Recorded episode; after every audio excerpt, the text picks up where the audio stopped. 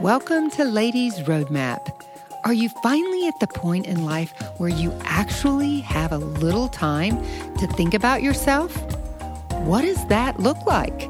If you're ready for positive change and an enriched life, then come along as we take you inside the stories of thought provoking guests who reveal their knowledge, experience, reinvention, and an overall passion to live a full, beautiful life. Yes, expect to uncover your deepest self and turn your dreams into reality. Hello, ladies, and welcome to Ladies Roadmap. We are in Charlotte, North Carolina this week. And uh, Jamie, you and I have to make a little confession today, I think. We're envious of our guests today. I know, we really are because, well, we all choose our paths for many different reasons, Lana. Yeah, we do. And our guest chose early on to become highly educated in finance.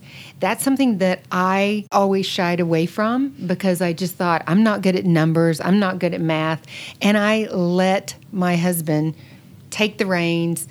But now that I've been in business for 10 years and I'm worked very hard to become financially independent, I find it very important and have been educating myself. But you know, we can't all be experts in everything. So, we've decided that this is a great topic for probably not only us, but a lot of other people. And we have Karen Keatley today of Keatley Wealth Management.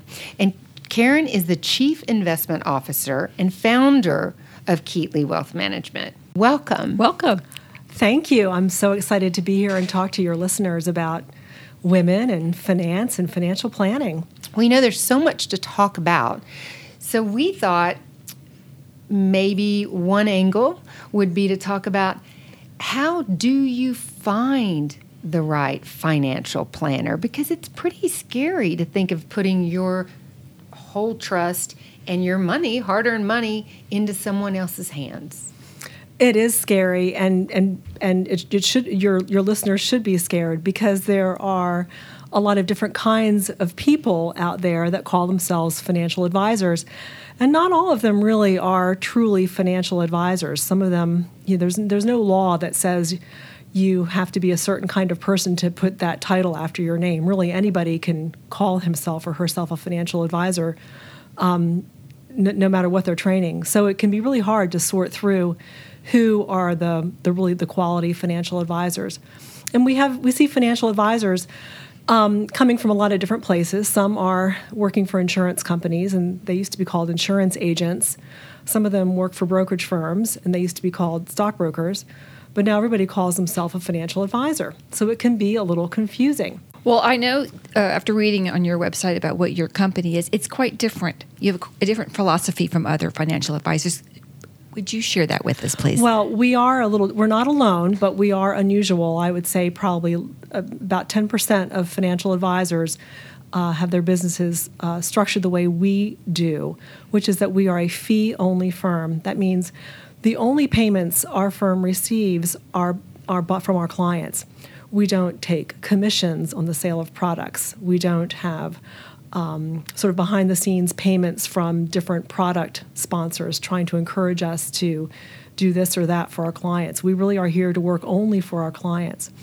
And we take a pledge to put our clients' interests first to and to be completely transparent in all the ways that we work with our clients um, and to avoid any kind of conflict of interest. We think when there's a commission or a sales product focus, it leads to conflicts of interest. Sure. And I, I, heard even recently, I had a friend who her mother had all of her confidence and trust in one person, and that person indeed just did that very thing. It wasn't like he stole from her, but he really didn't have her best interest. He had his best interest, and that's where you get into trouble. And quite honestly, I think that's where I know, for example, with with my husband, his his thing was I'm not going to let anyone else take care of our money. But again, he's really not an expert. Sure, he's smart, he's a great businessman, but I feel like I would like to take a different approach. I would like to let an expert that I can trust, that I know isn't going to gouge me,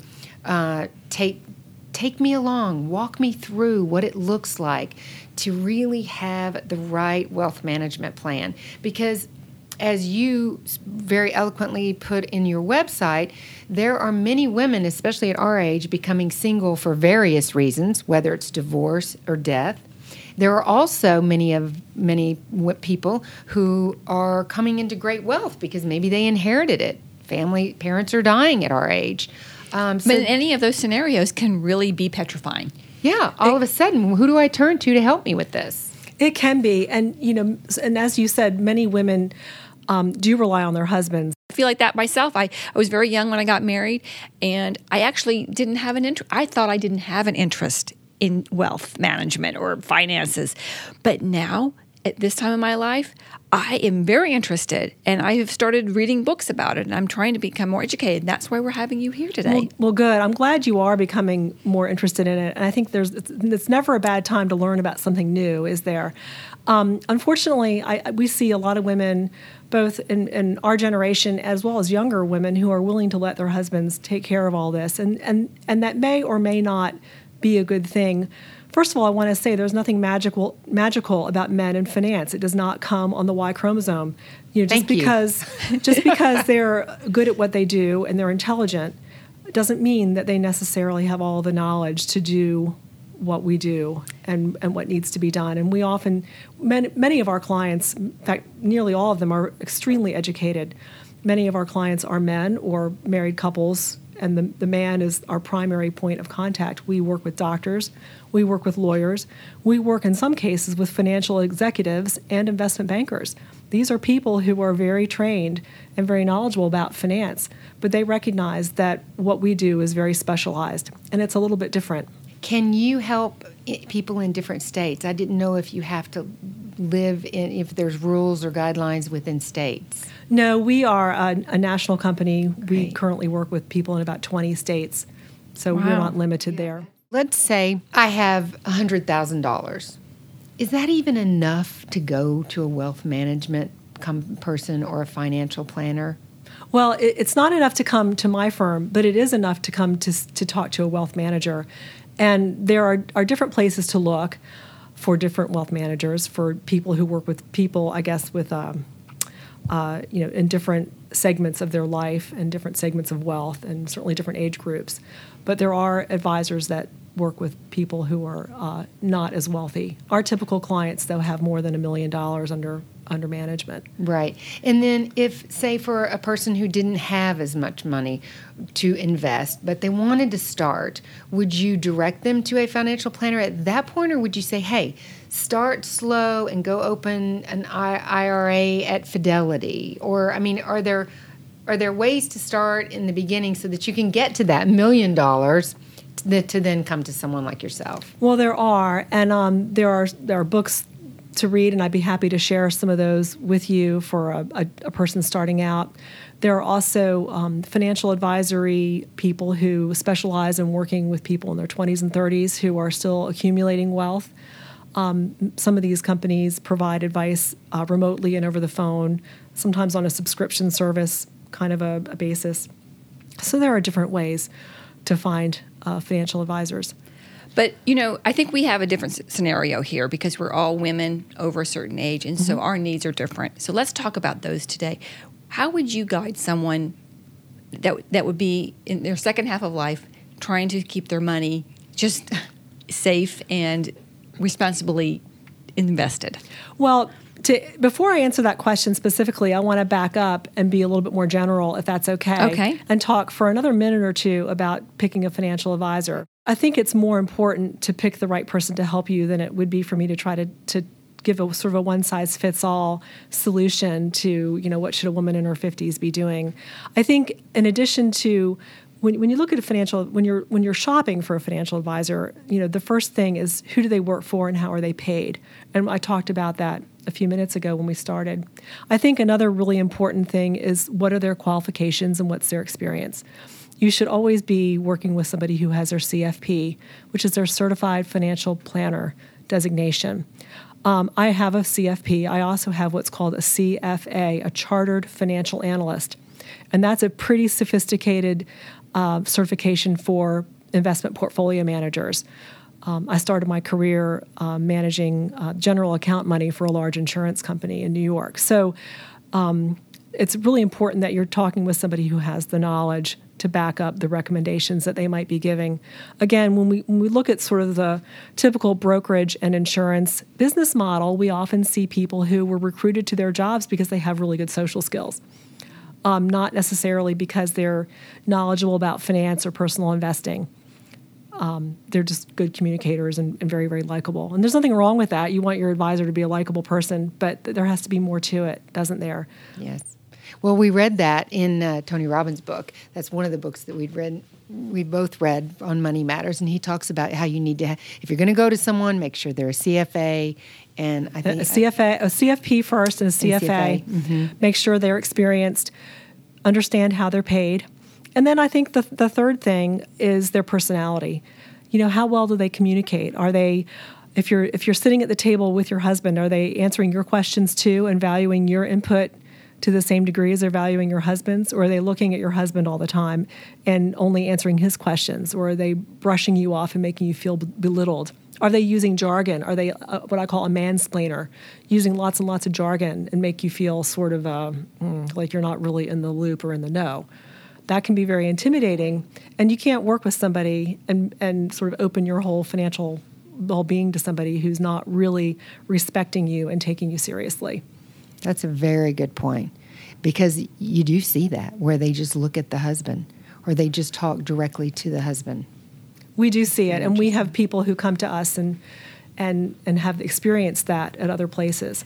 Oh, I know. I've I've had that experience personally, uh, and it's not pleasant. So I think that's a really good point to make n- to not be intimidated and move on to the next person. I think it is, and I think the, the use of jargon. Um, you know, people. Some people like to use a lot of jargon. It makes themselves sound smart, um, and and that they really are know what they're doing and, and highly ultra competent. But my, my personal belief is that the smartest people in the room are the ones that can explain something complicated in a way that makes it understandable. Those Well- are the smart people. Well, we have a couple of scenarios here that we were just going to throw out there, and one is let's just say you've been you know married for um, many years, uh, and you both have the same financial planner, and then you decide to get divorced. Yeah, that's a, that's a, a tough scenario, and I've actually experienced that as an advisor. Um, really, in that situation, Who gets the advisor? You know, it's well, like the that's something that has to be decided because really, certainly going through a divorce, um, it becomes a conflict of interest. You know, I as an advisor, I owe my loyalty to my clients. So how how would I handle that if my clients now are are divided in their loyalties? I can't really truly be divided in mine. So it's a conversation that needs to be had about who's going to work with the advisor. In that case, I can maybe help the the other spouse find another quality advisor who they can work with. Delicate situation, obvi- Mm-hmm. obviously. Yes, very delicate. I'm sure there are dozens of mistakes we all make. However, what's the first thing that comes to mind when I ask you this question? What's the biggest mistake you see women making? I think that's a great question, and and um, I, I see people making all kinds of mistakes. But one mistake I see women consistently make is they hand over the reins to their husband, and they're not necessarily paying attention to what's going on themselves. You know, when you sign a tax return, when we all sign our ta- tax returns with our husband jointly every year, we're responsible for that tax return just as much as our husband. We can we can't go in front of the IRS, for example, and make the argument, well, my husband made that mistake. It's not my mistake. You are you are as responsible for that tax return as your husband is. Um, and in the world of investing, I think women need to understand what's going on with with their investments. They need to understand um, how much risk is being taken with their investments. They need to understand whether whether you know we agree on goals, whether whether your the, the goals that your husband has established are the same as your goals, and whether the investment decisions that that are being made are going to lead to achievement of your goals or not, or whether they're being too speculative. Well, you know, that leads me to kind of think obviously, you have to do a little psychological work when you're working with a husband and wife together. I'm sure there's a little psychology involved in there for you on your part. Do you find that when you've got them both in the room, you have to, I mean, that sometimes it gets a little tense, and how do you deal with that? Occasionally, that's happened. You know, a, a, our uh, a large part of what we do is psychology here. Um, But what we what we try to do with couples is we try to take a giant step back and start talking about goals and trying to get everybody to agree on what the long-term goals are because I think you can eliminate a lot of the source of conflict if you if you start by agreeing on the goals and then you start laying out the pathway to achieve the goals. Couples fight over money all the time. Um, they fight over what you're going to spend it on and how, who's going to spend what and how much. Um, if we can all agree on a long-term plan, that sometimes takes a little bit of the oxygen out of that out of those arguments. How do you keep your clients updated?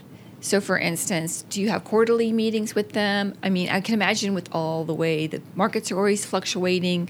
Um, how often do you meet with your clients? What would you think someone would look for in an advisor? How often should they be meeting?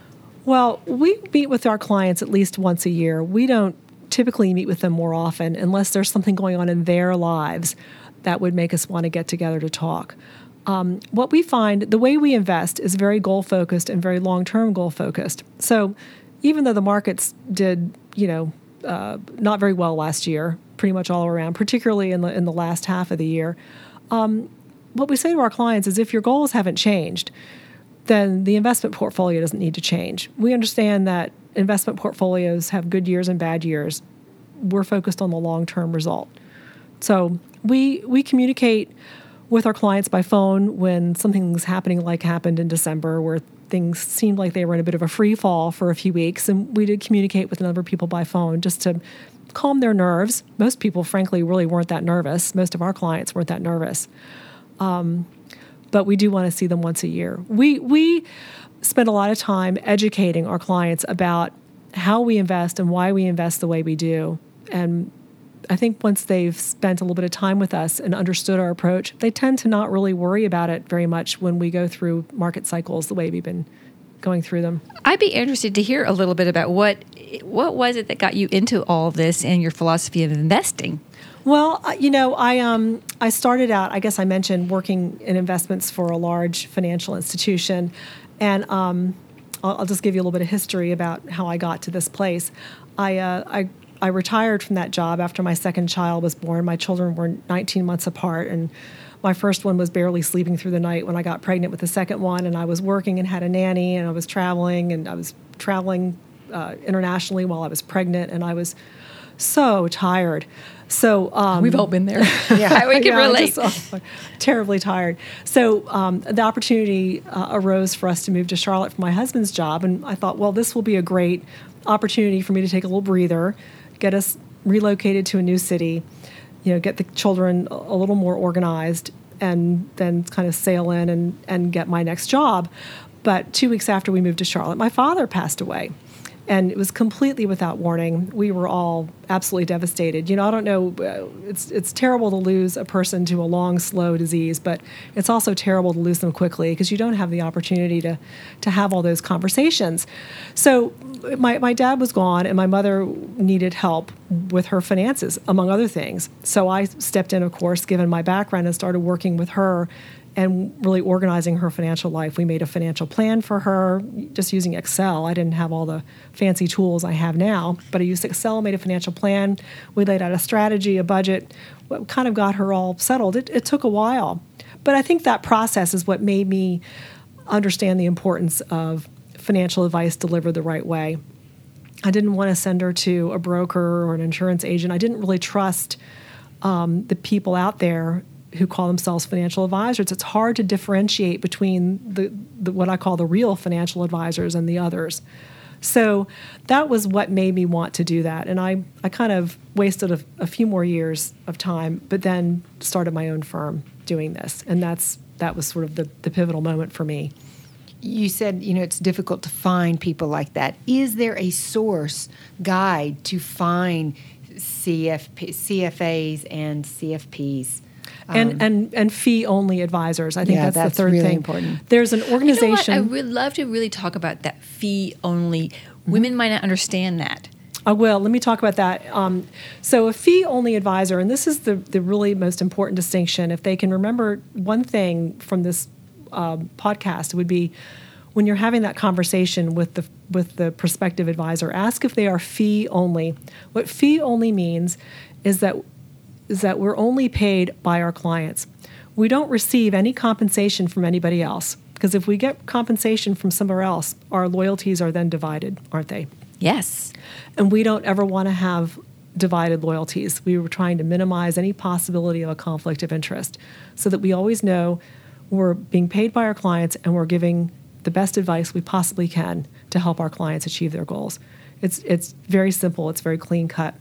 The organization that your listeners might want to go to if they want to look for a fee only advisor in their area is called napfa.org, and it's a little bit of a mouthful. I'm going to spell it out N as in Nancy, A, P as in Paul, F as in Frank, A.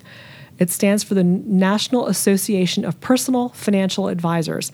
NAPFA.org has a little place on their website where you can type in your zip code and they'll pop up a list of advisors. You That can- is a Yeah. valuable. T- Yeah, thank you so good. much for Thank that. We will put that in our show notes. Yep, I think that's really important. You can also look on the CFP board website, um, but I think the NAPFA tool is is really a great place to start. Well, we read something. We want to see if you can dispel this myth or not. That actually women are better at investing than men. Yes.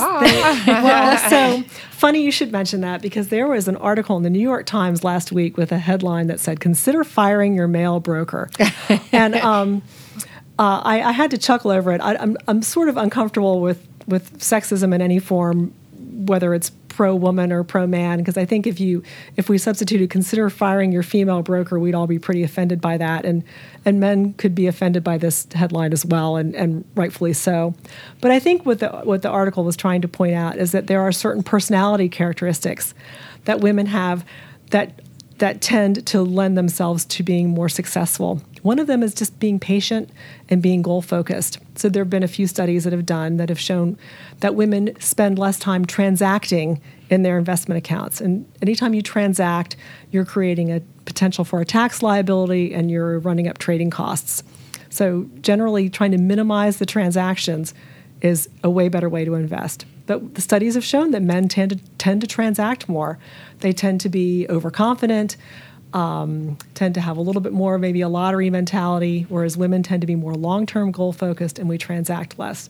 That was the basis for it. But yeah, you can you can convert that and say, well, yeah, women are better at this than men. I don't know if that's really true, but I, I do think that um, certain personality characteristics lend themselves to, Yeah. to being more successful.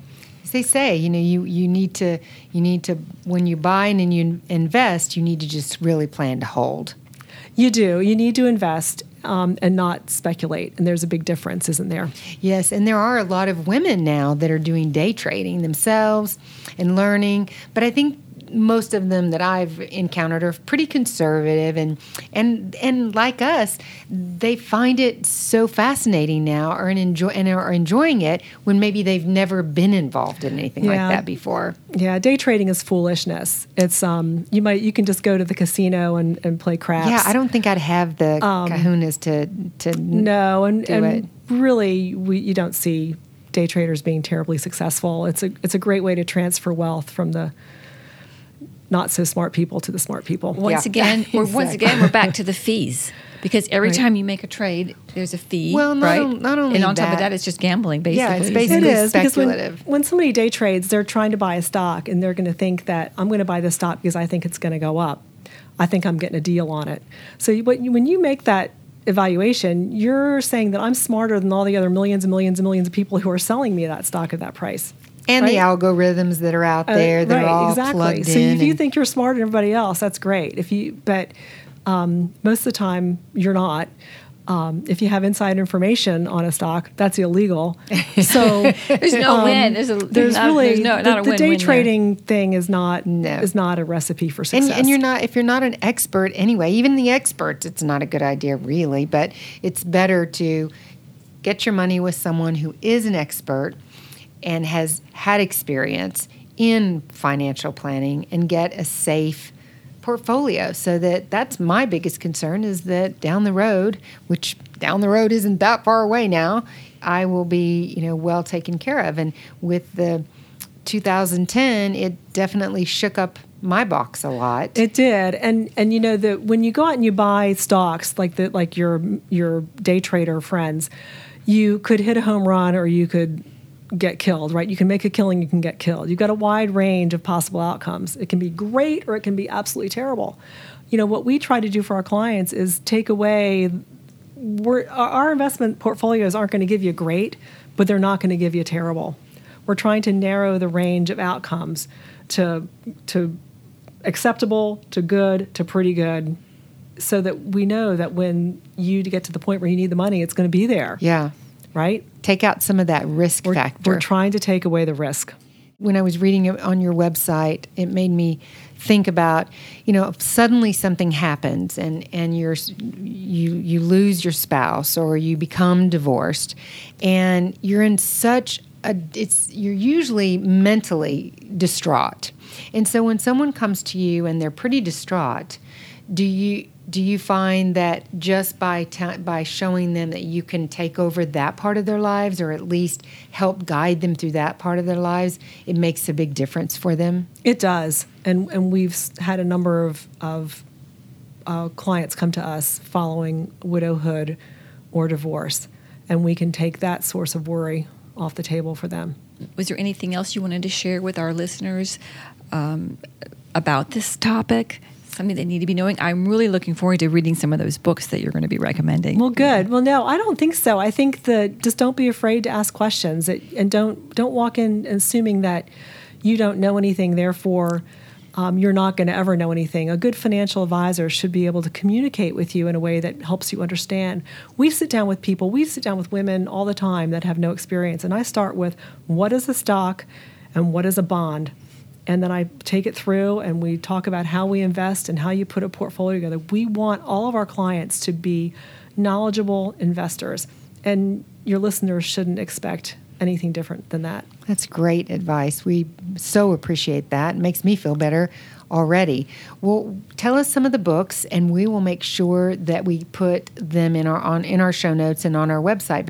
Karen, we're certainly thrilled that we got to talk to you about this subject today, and I hope this show finds its way to the ears of any woman who might need, need guidance in this area. So, ladies, I hope you would share the show. Or man, we're not sexist. That's right. Or man, that's right. We just know that our show goes out to, you know, millions of women, and we hope this helps all of you as much as it has helped us. So, Karen, please tell us where can ladies find you in your website? Uh, the website, the web address is www.karenkeatley.com. That's K A R E N K E A T as in Tom L E Y dot com. And as we were noting, uh, her website is fantastic and she has lots of wonderful articles. You could actually just get started right there in reading and to get educated. So, again, thank you, Karen. This has been great. Great information. Thanks, Karen. It's a pleasure. Thank you both.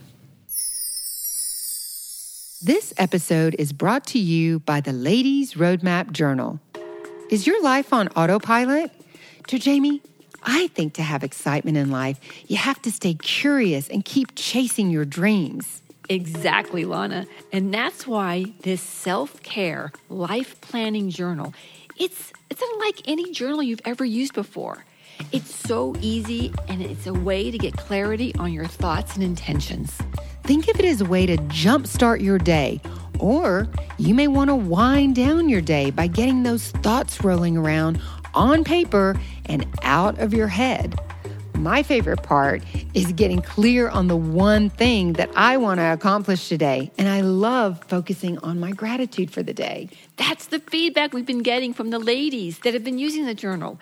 They've been sharing on how the journal is affecting their lives in such a positive way. Well, we created this journal because, like you, all we want to do is live a fulfilled life and stay ageless in mind and spirit. Watch your life unfold as you align and direct your intentions. To get started today, purchase your life planning journal at ladiesroadmap.com. If you want to stay up to date with our five star podcast, be sure to subscribe to our weekly newsletter. You'll never miss an episode, and you'll see our latest tried and true lifestyle products. You can sign up at ladiesroadmap.com. And ladies, if you like our show, please take a minute to subscribe and rate our podcast because it's super important so that other women can easily find the show. You can do it on iTunes, or to make it even easier, we've put a link in the show notes on our website.